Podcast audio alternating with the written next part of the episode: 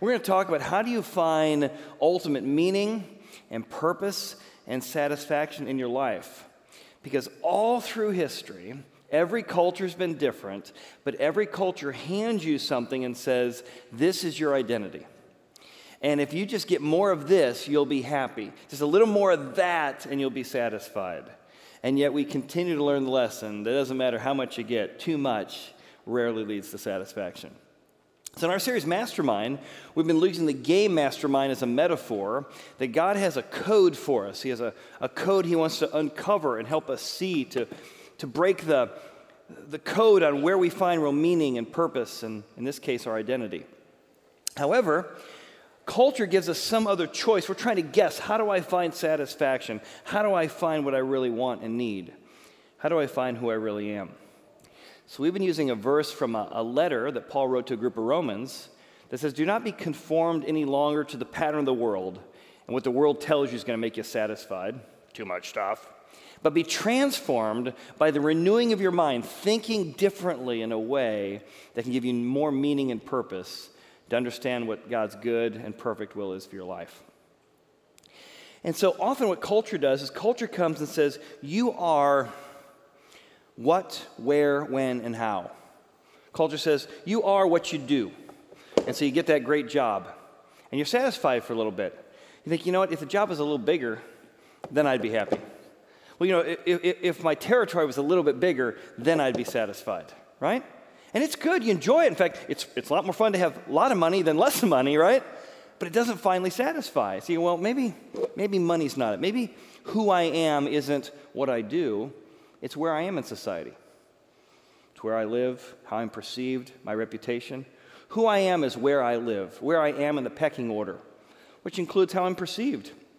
If you just have the right people liking you, if you just have the right country clubs and right connections, that's who you are. That's what you're known by. And that's a piece of you. And it's an important piece of you. But it's not all of you. So culture says, well, then you just need to realize that who you are is who you're attracted to. If you're with beautiful people, you're considered beautiful. Who you're attracted to defines who you are and your identity. You're like, well, I got married, I got the, uh, the whole thing, I got the marriage thing going. Been going for a while, and you find out marriage is hard and it's good, but it's also hard and it doesn't fully and finally satisfy either. So culture says, well, you just got to double down on that stuff. What you look like. It's not just who you're attracted to, but you got to look good. And, and you do look good. For many, many years, you were the best looking person.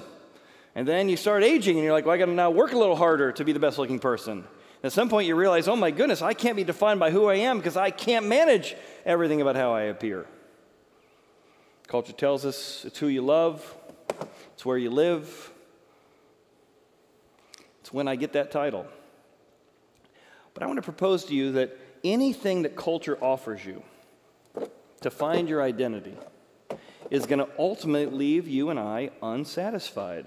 Because the good things, and they're good things that define us the what's, the when's, the where's, the how's don't fully and finally satisfy. And those cultural constructs for our identity that encourage you and affirm you on the way up can curse you on the way down. Take the example, maybe you heard about the punch heard around the world back in NBA history. This punch was very well known, and you may know the name Kermit Washington. He was playing for the Lakers at the time, and he was a rising star. He had everything culture offered. He had the resume, he had the jersey, he was well known. Back in those days, every NBA match was like a hockey match because you went there for the fights as much as for the game. There were these unbelievable fights that went on. It was starting to get out of hand, but the NBA hadn't done much about it. And one day a fight breaks out. Kermit Washington is just swinging some punches. Rudy is coming from the other team not to get involved in the fight, but to break up the fight. As he runs up to, to break up the fight, Kermit turns around, think he's coming for him, grabs his fist, spins around, and wham, smacks him right in the face, making a horrific noise. Doctors will tell us later he could taste bitterness in his mouth, which means he was tasting his own spinal cord fluid as he hits the ground. He'll need eight surgeries. Shockingly, this man who's suddenly lost his ability to play, his looks, will eventually forgive Kermit for the misunderstanding and for the violation. The NBA will be forced, because this punch heard around the world, finally forced to contain the violence. And in one moment, in one day, everything that defined Kermit is yanked from him. Or rather, taken from him because of his one stupid act. He and his wife will describe they went from being on top of the world, where he was suspended, longest suspension at the time given by the NBA. There goes one of his identities. The Lakers didn't want to recruit him again. Who he was, his title. His wife said the friends didn't call. There was such bad press for him. His press was gone. And now no one called. They were socially awkward and socially isolated by all of their friends who didn't want to be guilt by association. Everything that defined them and blessed them just minutes ago, just months ago, was taken away, and they had to wrestle with the question who am I? Kermit tumbled in his career, began to get into addiction because he didn't know who he was without the things culture told him would affirm him. That story, we go, yeah, he hadn't been an idiot, he still have it, right? It's easy to be judgmental, but in the same way, if, if your vocation defines you, then the minute you get retired, you wonder, well, who am I if I'm not employed? If I don't have that title in that territory? Who are we? Is there any way to find our identity or define our identity in something that satisfies us? Not just more of this. Who am I? And this is a piece of me, what I do. This is a piece of me, who I love. This is a piece of me, my hobbies, but it's not all of me. You see, we all long for a who that transcends the what, when, where, why, and how. We long for a who, some way to define ourselves, something to anchor our identity in that transcends just what we do or when we got our job or when we got our career or when we got married or where we live or how we conduct ourselves. We want something that transcends all that. So I want to talk about two types of who's today the who that reduces you and a who that transcends you. My hope is they can bring a unity because when Paul's writing this letter, this chapter we're going to look at today looks like such a, like why we've been speaking about it. it looks like a thank you so and so for what you've done. But he says, I want you to know that culture forces you to divide because everybody argues. If money's your thing, then the rich people and the poor people get divided because the poor people begin to envy the rich people and, and it divides people. And if it's the popular people and the unpopular people and the beautiful people and the non beautiful people. Paul says, the benefit of what I'm going to share with you, it's going to help you. Here's what he says I urge you, brethren, those who cause divisions and offenses. Culture always divides you. Are you in this group or that group, this group or that group? I don't want you to think like that. Contrary, I want to give you a doctrine, a, a, teaching, a new way of thinking, something that you've learned but you haven't applied yet. And if you get this, you can avoid kind of this cultural divisiveness that's always offered by every culture, and you learn how to be wise and discern what is good and correct evil. That's not to say that any of the things that culture offers you is evil, but building your identity on something culture offers you will never satisfy. So, what do I mean? Let's, let's start by looking at the, the who that reduces us. Aren't you far more than your vocation? It's an important part of you. Aren't you far more than who you're attracted to? Your, your beauty and how you come across is important, but aren't you far more than how you look or how you're perceived? You're far more than the what, when, where, why, and how. So Paul writes this letter, and I want you to first get struck by the diversity in this group. There's Roman names and Greek names and Jewish names. There's people who are slave, people who are free. And look at the commonality of this group, which with such diverse political, spiritual, and cultural backgrounds. Paul says, "Hey, could you greet Priscilla and Aquila? This is a, a, a, a team, a, a husband-wife team. They risked their own necks for my life. And greet my beloved Epaphras, and I'm going to pronounce most of these wrong, by the way, Mary and Andronicus and Junia. They're my countrymen and my fellow prisoners. Greet Amplias and Urbanus and Stachys, my beloved Apelles. And they are proved in Christ. Greet those of the household of Aristobus, Aristobulus, and greet Herodion, my countrymen, and greet those of Narcissus and who are in the Lord, and, and greet Tryphenia and Tryphosa, and greet Persis, greet Rufus, chosen Lord. It's like his mother's my mother. They're so close. All right, I probably botched half those names. Look at the commonality in this group. This is a very diverse group male, female, married, Greek, Jew. And look at the commonality, man. They all come together over some core identity that they are beloved, they are forgiven in, by God in Christ, their fellow doing something together. There's this commonality that seems to anchor who they are beyond all their different differences. Now let's zoom in and just talk about a few of them. Now, some commentators debate just how much weight we can put into this, so we're taking a little bit with a grain of salt, but more often than not, what I'm saying is true. These names have significant meaning. Let's look at a few of the names he mentions. We're going to start with people that possibly are at the bottom of the Roman caste system, because nothing divided people more than the Roman caste system.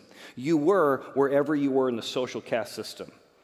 You know, freeman, Greek, slave, everything in life depended on where you were in their system. And most people in the Roman Empire were slaves. The first person he mentions here is Greet Amplias. So think of amplification. To amplify something is to make it large. Many scholars think that this was a slave in the Roman Empire. He didn't even have a name when he was bought at the Roman slave auction. Somebody said, Hey, I'll take that guy. Which one? Amplius, the big one. So he's been reduced to nothing more than his size. I'm just big. You ever had someone reduce you down to your biggest mistake or one particular quality in you? He was just large.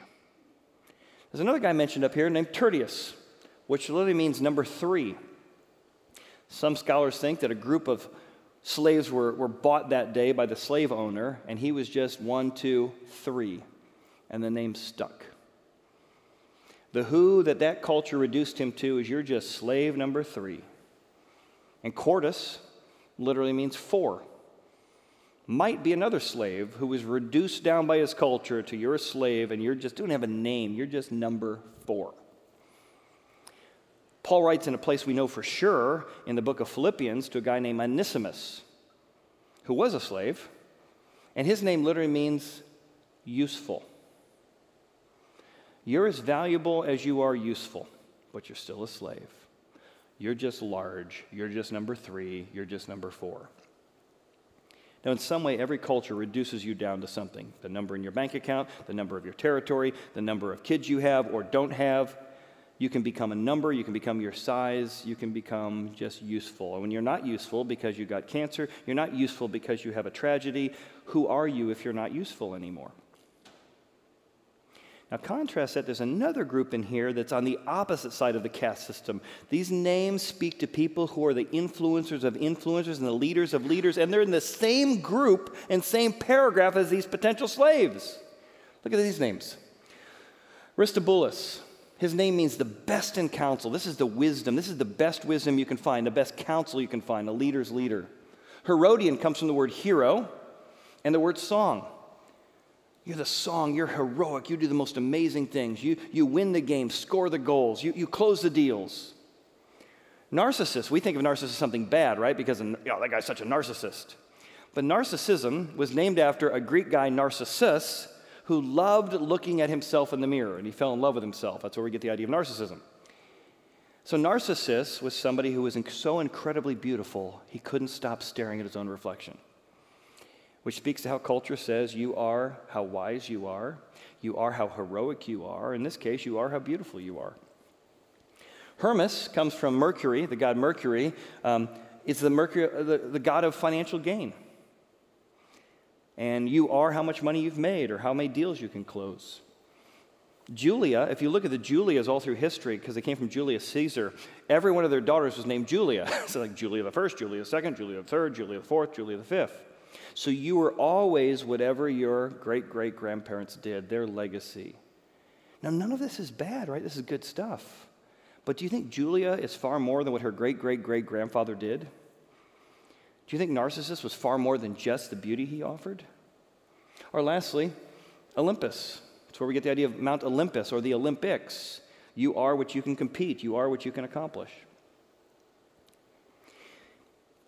And here's my point these are all good things, but you are far more than that sliver. And culture always wants to reduce you down to your race, reduce you down to your efforts, reduce you down to who you're attracted to, reduce you down to what you own or what you don't own.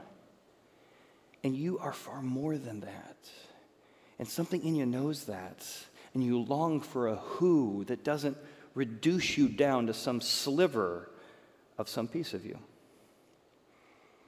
There's this writer in New York. She's a real sarcastic writer. She's a celebrity, so she's making fun of celebrities because she is a celebrity.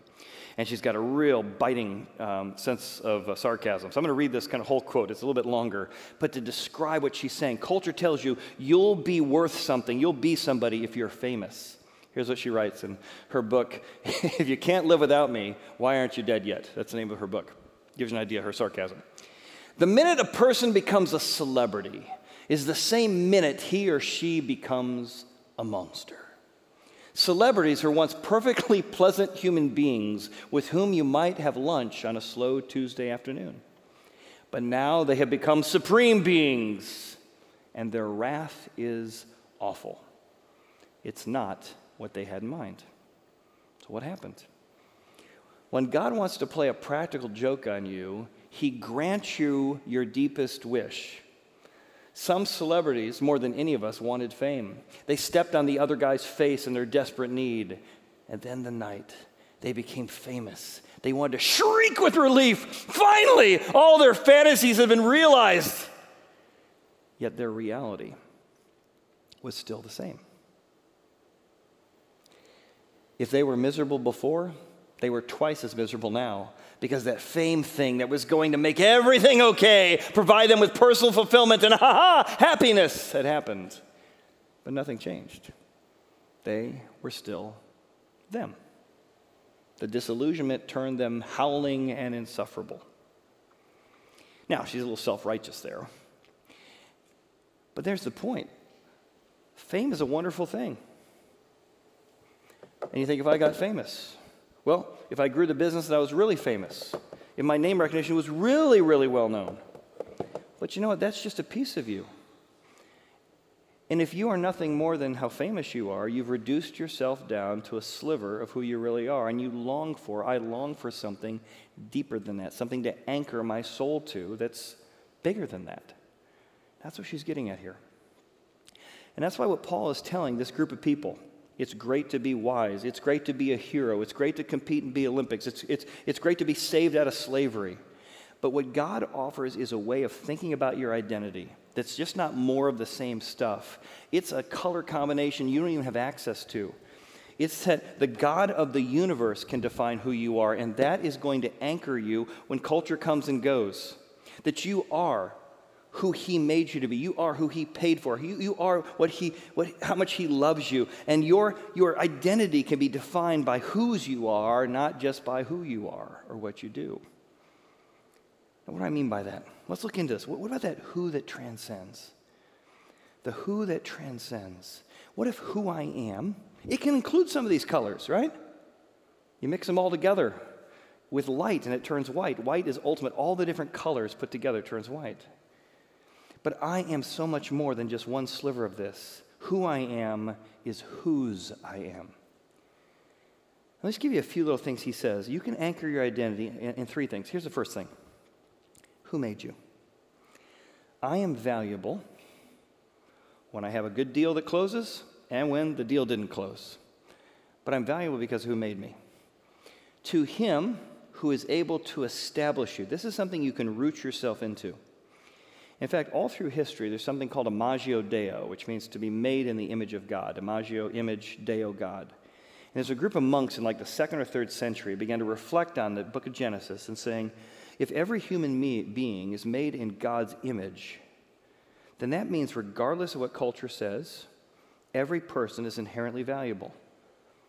Not because culture says they are or aren't, not because they're slave or free, rich or poor, black or white their value comes from imago Deo.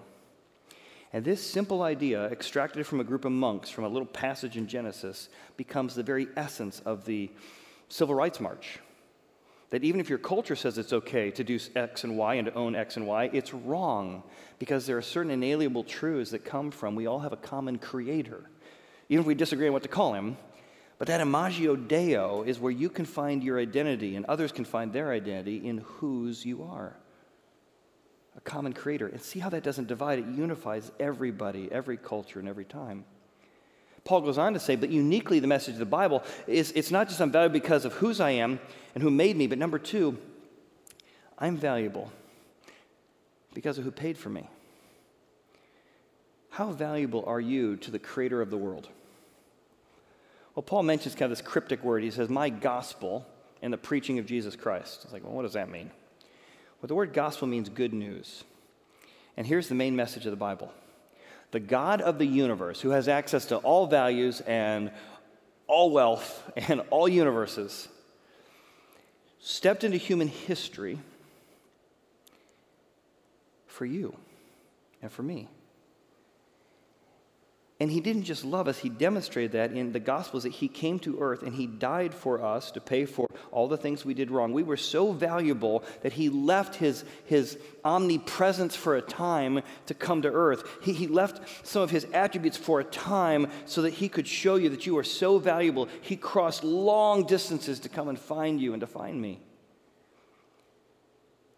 You see, it's one thing for somebody to say, well, God loves people. All right, that's fine. We'll prove it.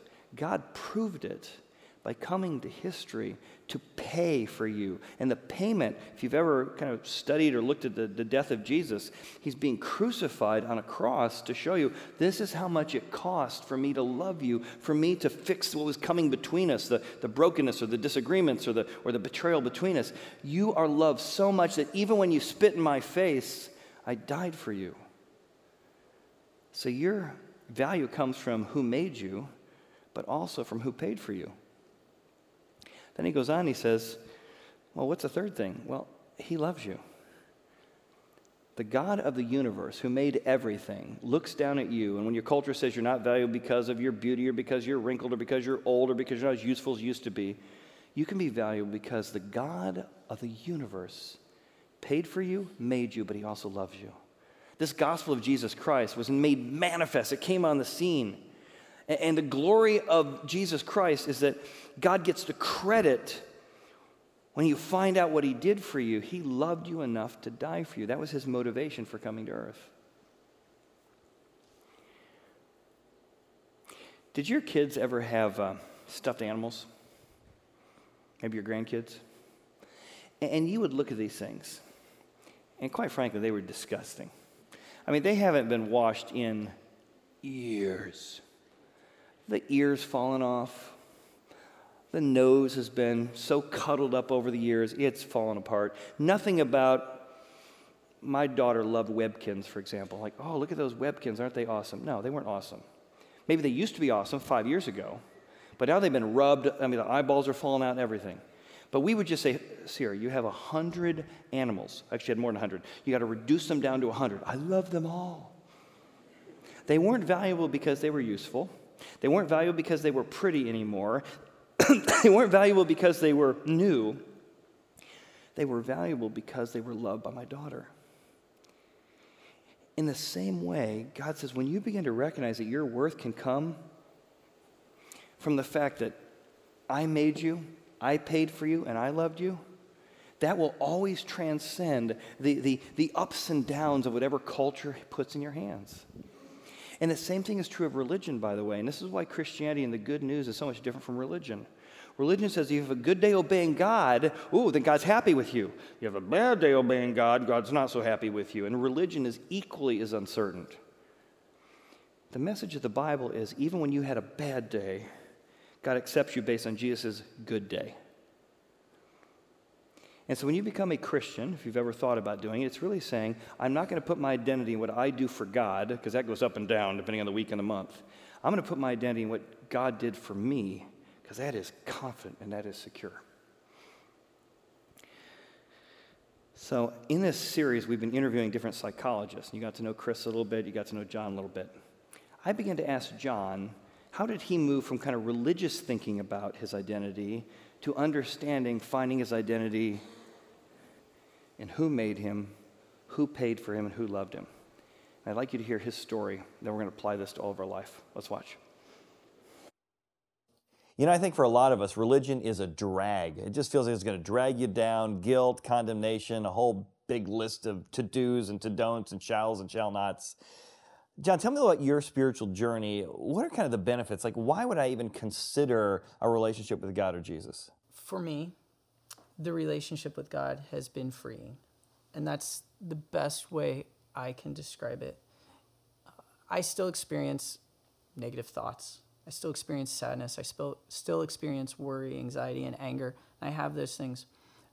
But when I'm grounded in my faith, and not my religiosity, the rules, but when I'm grounded in my faith, I'm freed because it's at that point I know what's expected of me and I know I don't want to say purpose, but ha- the meaning. The meaning is there to my life.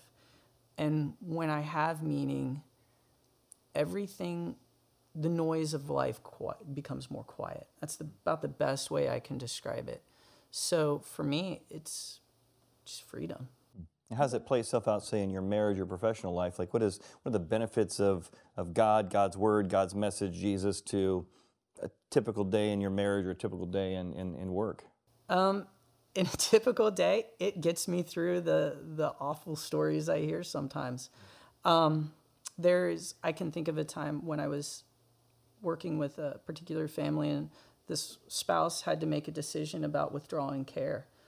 And she was struggling with this you know do i withdraw care? My husband's going to pass. And that's a heavy thing right?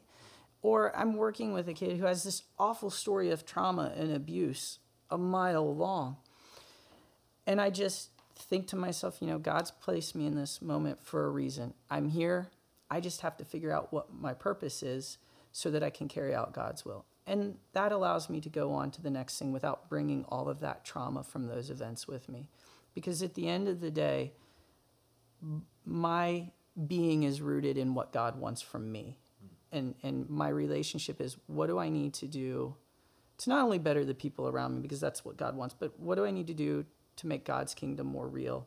What do I need to do to make, to honor Him? That's probably the better. It's a motivator for you as well, yeah. Yeah, it's a motivator and it allows me to keep from being stuck. And how has your time at Horizon specifically been helpful in maybe growing up religious, but um, maybe the difference you've experienced here? Right. So I grew up as a Catholic, and and I have nothing bad to say about the Catholic Church. I, I enjoy what they've taught me and what I've learned growing up, and the way my family instilled the faith, the core faith, the foundational faith. But what Horizon really did for me was help me better understand my relationship with God, not so much the rules about being a Christian because, yeah, there's things you should and you shouldn't do, right? We get that. Okay. But what's the point of my relationship with God? Why do I even want to have a relationship with God? And I think Horizon helped me answer those questions. And in those questions, I found my meaning. My purpose is to help other people as a therapist. It caused me to push myself out of my comfort zone many, many times to do things I wouldn't ordinarily do because I'm like, you know, God's really nudging me. God, this is this is what He wants. And so I think if I had to sum up in word, Horizons helped me with bravery. It's also given me the foundation to stand strong on that belief and relationship I have. So I love that idea of finding your identity in who God says you are. In fact, let me go back to that, that, that group of people that we talked about and ask yourself what would it look like for you to find your identity in whose you are, not what culture says you are? Find your identity in whose I am, not what culture says I am. Enjoy your money, enjoy your fame, enjoy your approval, enjoy your job. Just don't let it define you. Instead, anchor yourself into whose you are, not what culture says you are. I want you to imagine this group of people, some rich, some poor, some slave, some free, find this core identity that Paul writes them about in the last chapter. Remember, I told you that guy named Tertius, his name was three? Remember his whole life. You're nothing. You're a slave. You're a three. You're nothing but a three. He discovers that the God of the universe made him. He discovers that the God of the universe died for him. He discovers that the God of the universe loves him so much that he died on the cross for him. Let me show you how the book of Romans ends. Number three finally tells you who's been writing the book the whole time. Romans chapter 16, verse 22. After thanking everybody and their brother that Paul thanked, he simply says, Oh, by the way, I, Tertius, number three, who wrote this epistle write to you in the Lord. Number three, wrote the most powerful, long lasting philosophical and theological lecture ever written in human history that transformed Western civilization.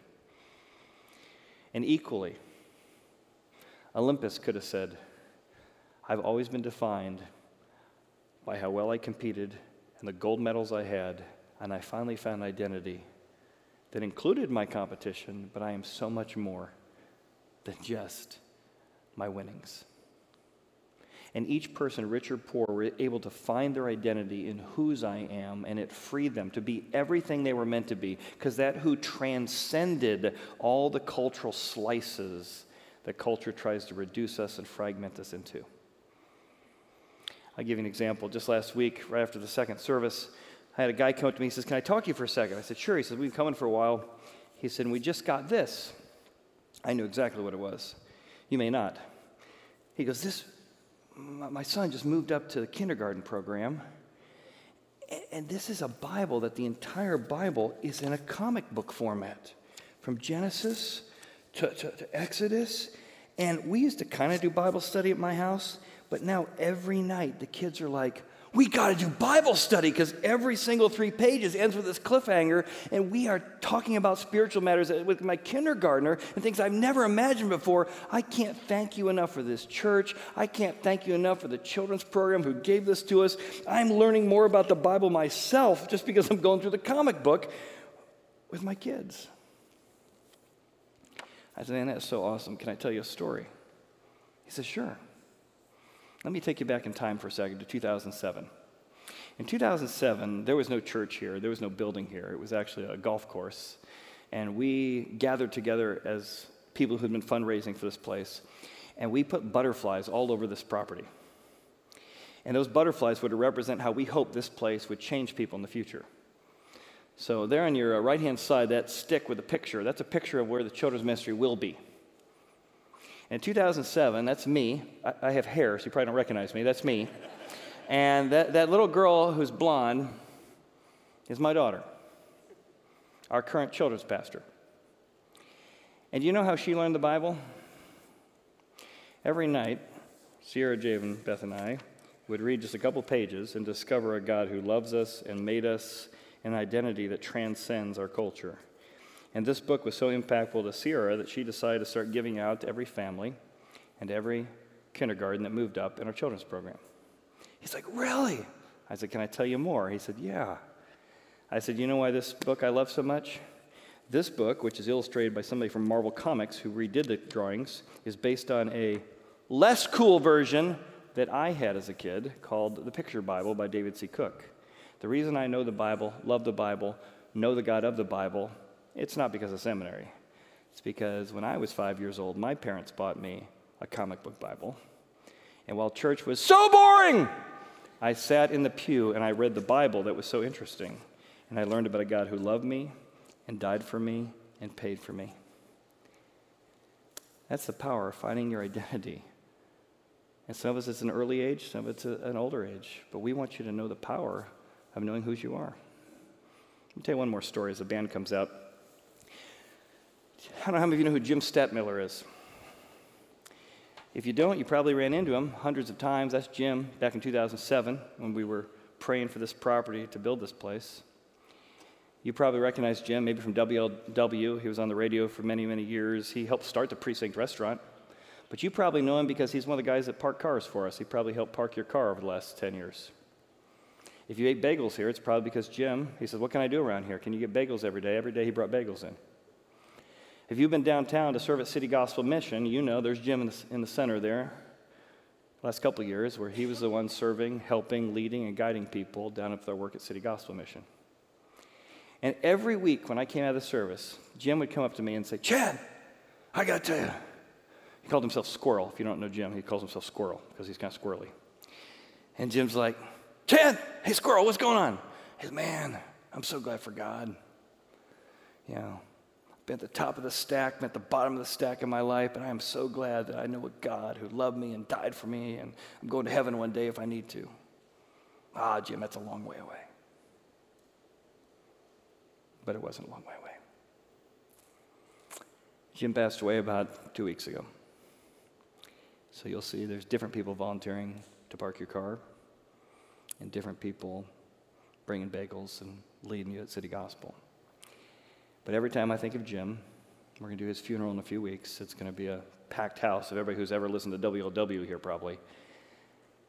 I'm always reminded that Jim put his identity not in starting the precinct or being part of that movement or not being the big voice or salesman at WLW. He found his identity in the thing that lasts eternity who he is in God. Culture will tell you, culture will tell you who you are. But what if we decide to transcend culture and find an identity and say, God, I'm going to be who you say I am? Maybe you want to pray with me, and maybe for me, closing my eyes helps, may not for you. And just say, God, I, I want to believe. Or maybe if you're ready, God, I do believe that I can find my identity in what you say about me, not what my crazy culture says about me. Thank you for dying to pay for my failures. Thank you for dying for the way I got arrogant about my victories. God, come and not only live in me, but become the, the anchor, become my compass for how I see myself. Maybe put in your own words God, you're my worth. Maybe, God, you're my self image. God, you're my value. God, you're what defines me. Help me to walk in that. God, we thank you for this series. We thank you for the reminder to think differently about who we are and about what freedom looks like, what forgiveness looks like, what blind spots look like. Father, may we go in freedom and joy. May we be transformed by the renewing of our mind, knowing your good, pleasing, and acceptable will. In Jesus' name, amen. Well, amen. We would love to just meet you, put a name with a face. There'll be some folks third door on the left in the hearth room if you're watching out in the tent or online. Again, thanks for joining us for this series. We're starting a brand new series.